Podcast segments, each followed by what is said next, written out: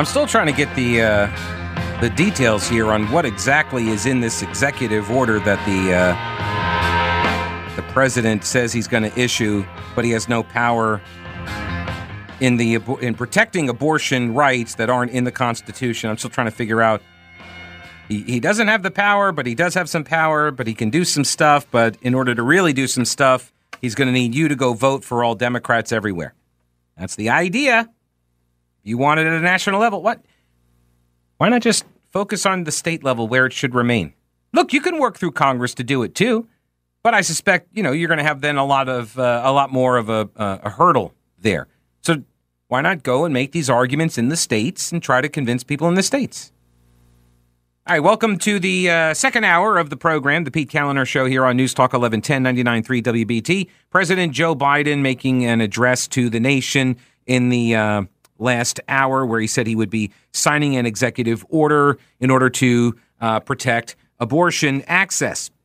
And uh, this comes after Biden and Democratic governors, including our very own Roy Cooper, uh, they had a, a Zoom call last Friday, I believe it was last Friday, and uh, Cooper then turned around and did his own press conference on this uh, two days ago on Wednesday, and he signed an executive order in order to protect access to reproductive health care services. Reproductive health care services. So this is the new term. I know it's tough to keep up. They keep rolling out all of these new terms to try to find one that is less icky. Like if we could just figure out the right euphemism, then people will be fine with partial birth, late-term abortions. No problem at all. You're calling it reproductive health care services. So now I'm totally fine with it. Reproductive health care services. That, it, that is, this is not reproductive care. Reproductive, think about the operative word there. Reproductive. Yeah. Reprodu- what are you reproducing, by the way? What would that be? Are you a fetus? Are you re- you're reproducing a fetus? Is that what's happening? Or might you be reproducing a human? See, when do human rights attach? When do they begin? So it's not it's not reproductive health care. It's reproductive termination services. That's what it is, right? If you want to use the term reproductive, which they don't, actually. I think they would, but they're trying to shoehorn in healthcare because Democrats have known for a very long time that healthcare usually ends up, if not number one, usually in the top three concerns among Americans. Healthcare. This is why Roy Cooper is all in on the Medicaid expansion, has been as soon as he started running for governor, uh, because healthcare, access to healthcare, polls very well among voters. And so Democrats keep hammering away at the health care. Why do you think they're all about the, quote, universal health care? Right? That's the whole point, is you get them in charge, you get them in, they're the ones that, you know, delivered on this health care, and then they enjoy the political benefits of that in perpetuity. And uh, then and once it's in place, nobody's going to try to take it away. See John McCain, which, oh, by the way, hang on a second. Let me let me take a quick detour here and give you a breakdown of uh, why we got Trump. This is as succinct and it's not, well, it's not as succinct, but it's pretty succinct. And it's Sean Trende at uh, or Trend at Real Clear Politics, and he says over uh, what used to be called a tweet storm, but now is just a thread uh, because I guess tweet storm is too triggering or something. People need safe spaces if they hear tweet storm. Anyway. He says the roots of the G O P base's disdain for the old establishment are deep, but they trace back to the Reagan years. For decades, rank and file Republicans were told, we want to do the things you want to do, but we've only ever had the Senate and the presidency. Our hands are tied. So in two thousand, Republicans get the trifecta, right? They get the House, the Senate, and the presidency in two thousand. Then one of their moderates, who the G O P had just spent money on getting reelected in two thousand, flips to the Democrats. What did Rush call him? Jumpin' Jim Jeffords. Remember that? So then they lost the Senate Two years later, Republicans get the trifecta in a historic midterm win. And what does the establishment say? We'll need a bigger trifecta. Okay. Two years later, two thousand four, Republicans get that bigger trifecta. What do base Republicans have to show for the Bush years? A tax cut, which gets reversed in part in twenty twelve. A Medicare prescription drug benefit, the largest expansion of the welfare state since the Great Society, which has most of the market-based sweeteners added to get conservatives to swallow it. Uh, they get removed by Democrats in Obamacare. So they get nothing out of that.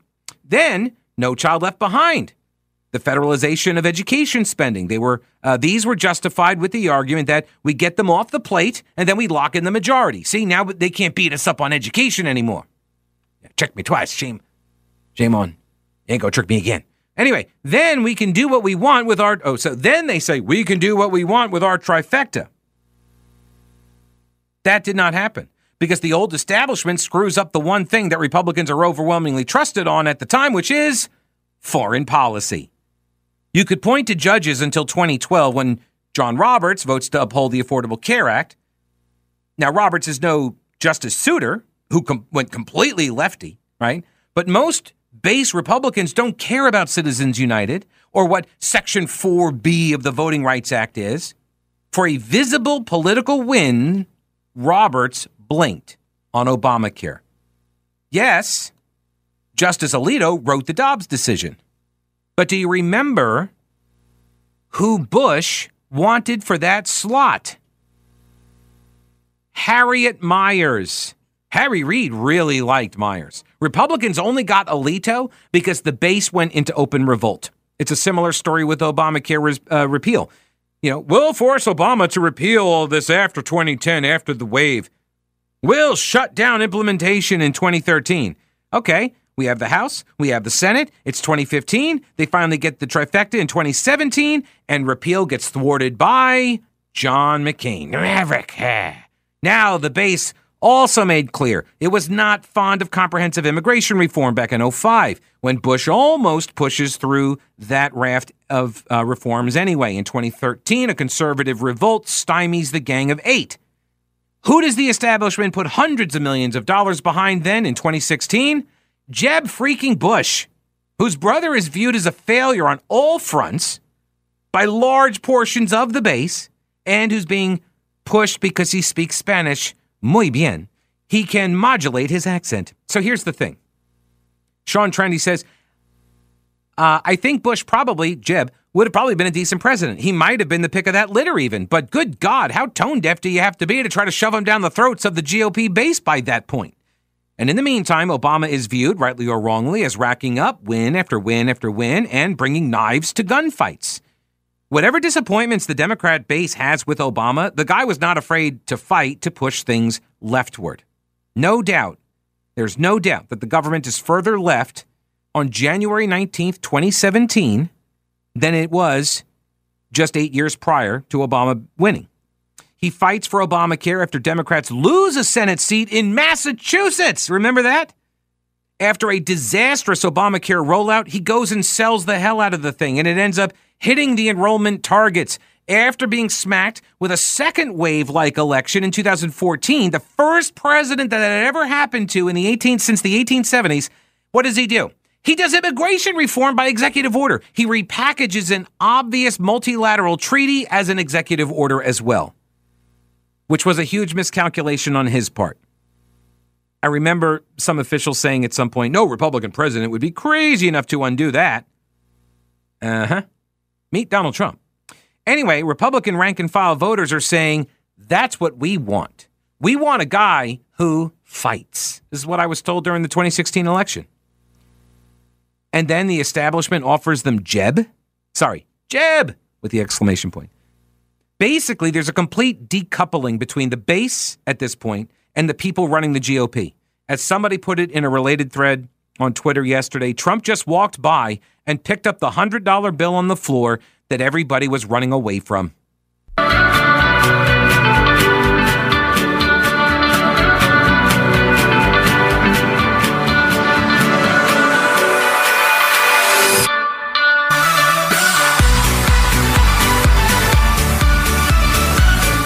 End of quote. Repeat the line. All right, so Governor Cooper, in coordination with the president and other Democratic governors around the country, uh, issues a, an executive order on Wednesday. The title of it is Protecting Access to Reproductive Health Care Services in North Carolina. As I mentioned, that's not an accurate descriptor. Uh, it's not reproductive health care services. It would be reproductive termination services. Um, so if you're trying to keep the term health care in the euphemism, uh, keep working on that one. Try to rebrand that. All right, lefties, uh, you'll get it at some point. I know you want to abandon the whole pro-choice thing. Remember the whole, we had that graph where they were, um, or the chart where they were talking about the branding, messaging shifts. They did. They wanted to move away from, from pro-choice or choice. They wanted to move to option. They think it's just a matter of getting the language right. This all com- it's always comes down to this belief on the left that people don't agree with them because they just don't know the issue. They they don't. I don't agree with the leftist philosophy on things because I just haven't heard them say the same thing from the bumper sticker that I see fourteen times a day. I just haven't heard it with the right inflection or the right vocal fry or in an N P R voice. And if you just read it to me like that, then, oh, I didn't realize I was wrong all this time. Oh, that explains it all. And it doesn't. See, uh, I'm, uh, I've said this before. Lefties, you got flabby. You got flabby, you got lazy, you got soft. You don't know your own argument, and you damn sure don't know mine. So uh, I'm going to have a lot of fun having these debates with people. And if you doubt me on that, go search the podcast at W B T dot com or the Pete Kaliner Show dot com. It comes right to your smartphone or tablet every single day for free. Anyway, go to the podcast, and you'll hear my interviews with Democratic candidates for federal office. B J McGinnis and his best friend Bear. Bear couldn't make it. And um, uh, Scott Huffman. Huffing man? Huff- Huffman. Anyway, uh, they both lost. Well, Scott will lose, but uh, B J lost. He was running for U S Senate. I think it was B J I was asking, when do rights obtain? When do, when do the human rights uh, attach for the fetus? And he doesn't know the answer. Neither did Huffman. They don't have answers for these questions because all they've had to say all of their lives is, I'm for a woman's right to choose. Ding. And then they get that little halo. And then nobody asks them anything. Nobody, there's no follow-up because the media, by and large, allows them to skate because they agree with these people on this stuff. Here is from the whereases in the executive order. I'm not going to read them all. There's too many. Um, whereas North Carolina will serve as an increasingly critical access point for reproductive health care services for people across the Southeast and country. Therefore, be it resolved that we shall remain a beacon for Moloch. No, I'm kidding. It doesn't say that.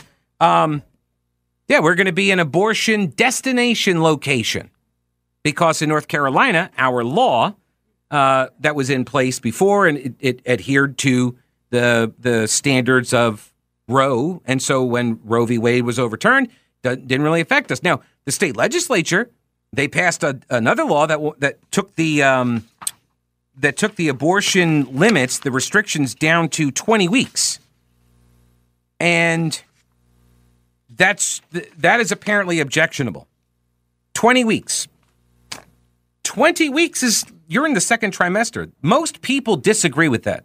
Most people, it's like fifty-six percent disagree with abortions in the second trimester. And it's like seventy-something percent in the uh, opposed third trimester abortion. So if we are truly, you know, judging this off of public sentiment as the left and the media, but I repeat myself, uh, they keep saying that that's what we should be basing all of this on, not ethics or philosophy or, you know, human dignity or culture of life, nothing like that. No, no, no. It's just unpopular opinion. And so, you know, people, oh, they oppose the overturning of Roe v. Wade. So therefore we should codify Roe v. Wade. That's their argument. Okay, well, if we're going to be going by public opinion, then why don't we go by public opinion when we set the restrictions on trimester dates? No, no, no, don't listen to the people now. It's very, very selective. Very selective.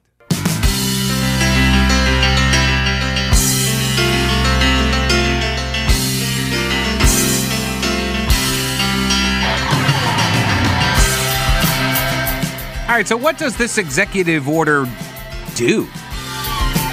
Not the president's. I haven't even seen that one yet. And I've been looking for it. I guess I got to go to the White House website, maybe. Maybe they'll have it up there. But right now, they're trying to put out the fire. I'm not kidding. They're trying to put out the fire that he did not read the stage directions from the teleprompter during the live address today. No, no, no. He didn't say what you obviously heard him say. No, he said something else that was kind of sort of close to that, but wasn't. That's what he really said. You're just you're just wrong. Um, so let me, I'm talking about Roy Cooper's executive order. Governor of North Carolina put out an executive order after meeting with the president. So this is a coordinated effort. This is the campaign uh, meant to motivate Democrats to turn out uh, for the upcoming election. And by the way, like they should be doing that. They should. This is their issue. This is the thing that supposedly, you know, animates so many Democrats. So go for it. Make abortion access through all nine months of pregnancy up until birth, uh, make it your central theme. Please do so. Please. Because they're going to try to frame it, as I mentioned, with the uh, framing here in the executive order about reproductive health care services, right? Anything to avoid saying what it actually is, right? They try to dress everything up with these euphemistic terms. So they'll say things, you know, like that and access to care and this and that. And they'll never tell you that what they are actually trying to do, because this was in the legislation that they tried to run to codify Roe v. Wade, was abortion on demand through all nine months of pregnancy. And that is an outlier. That is way beyond, way beyond what virtually every other country on the face of the planet allows, except for like North Korea and Iran.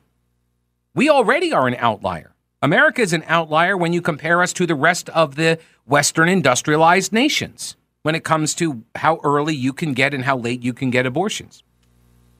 All can, and by the way, I know I beat up a lot on Democrats. End of quote. Repeat the line. No, I'm kidding. Um, I know I beat up a lot on Democrats, but Republicans better come up with some sort of a plan to uh, respond to the criticism that you don't care about the baby after it's born. You better come up with some ideas for the wraparound services, you know, to help pregnant women have their kids uh, and then, you know, release them into the wild. Not the women. No, the babies.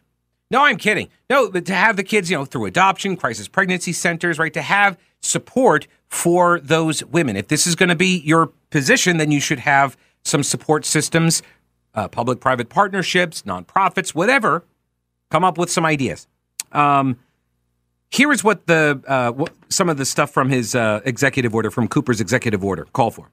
All cabinet agencies shall coordinate with each other and pursue opportunities to protect people or entities who are providing, assisting, seeking, or obtaining lawful reproductive health care services in North Carolina. Okay, I'm going to give you a piece of advice here, Democrats. You guys really screwed up on this because... Okay, actually, it's not advice. It's it's just mockery. Um, you really screwed up on this because by trying to uh, create this new term, this reproductive health care service, what you are now doing is including pregnancy crisis centers.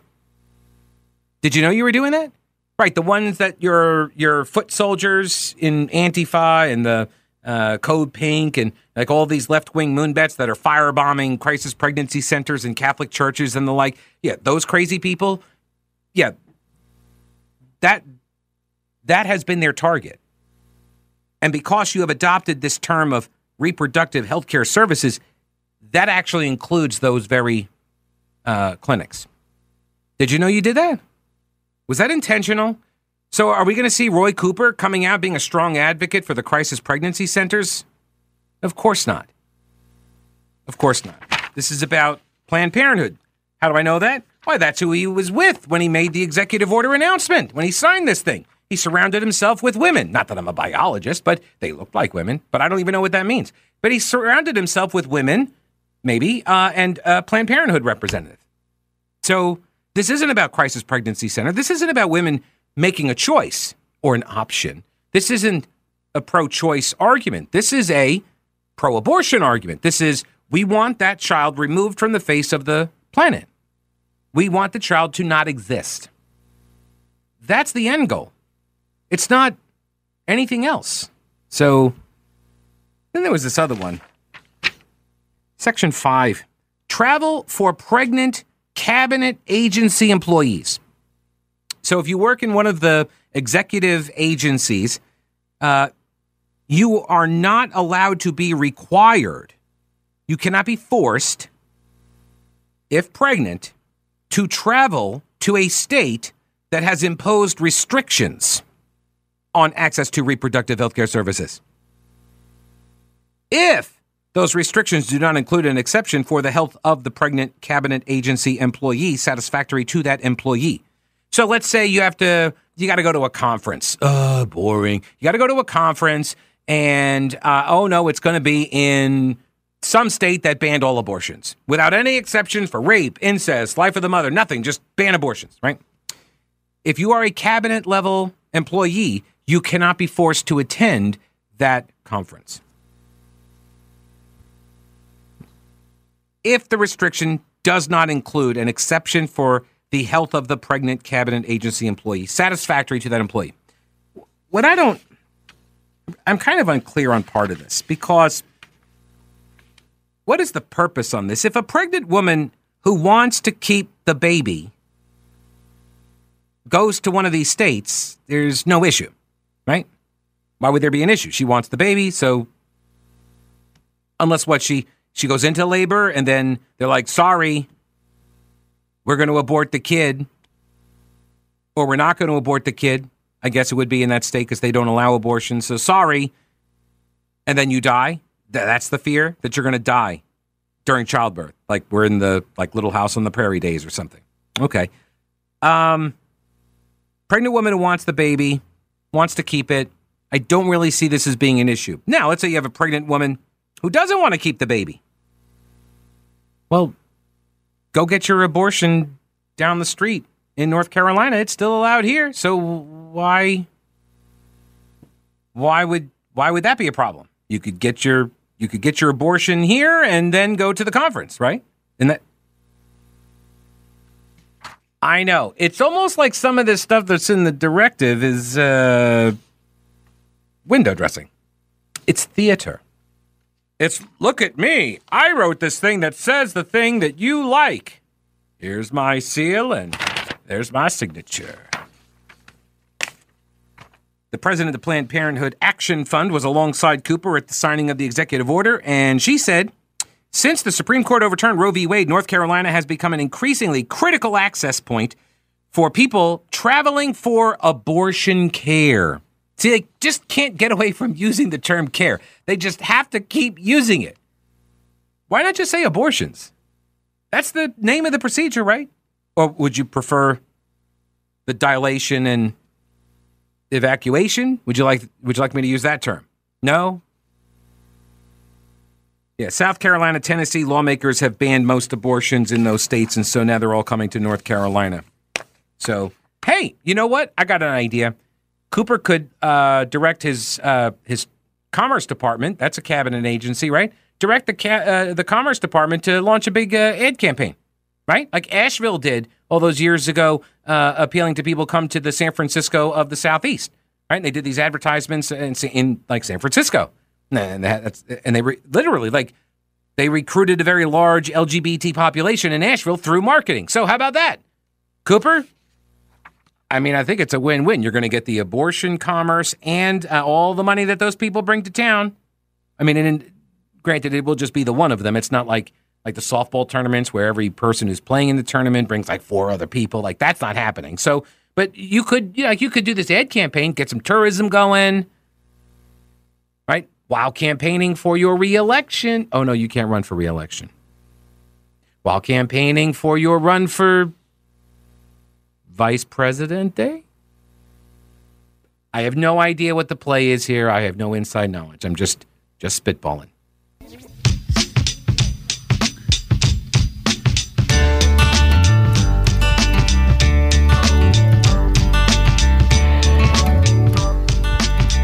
News Talk eleven ten, ninety-nine point three W B T.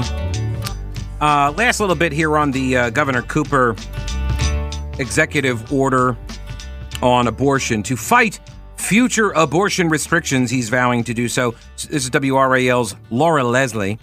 Surrounded by abortion rights advocates at a news conference on Wednesday, Democratic Governor Roy Cooper signed an executive order protecting access to abortion in North Carolina, pledging to do everything in his power to keep abortion legal and accessible in the state.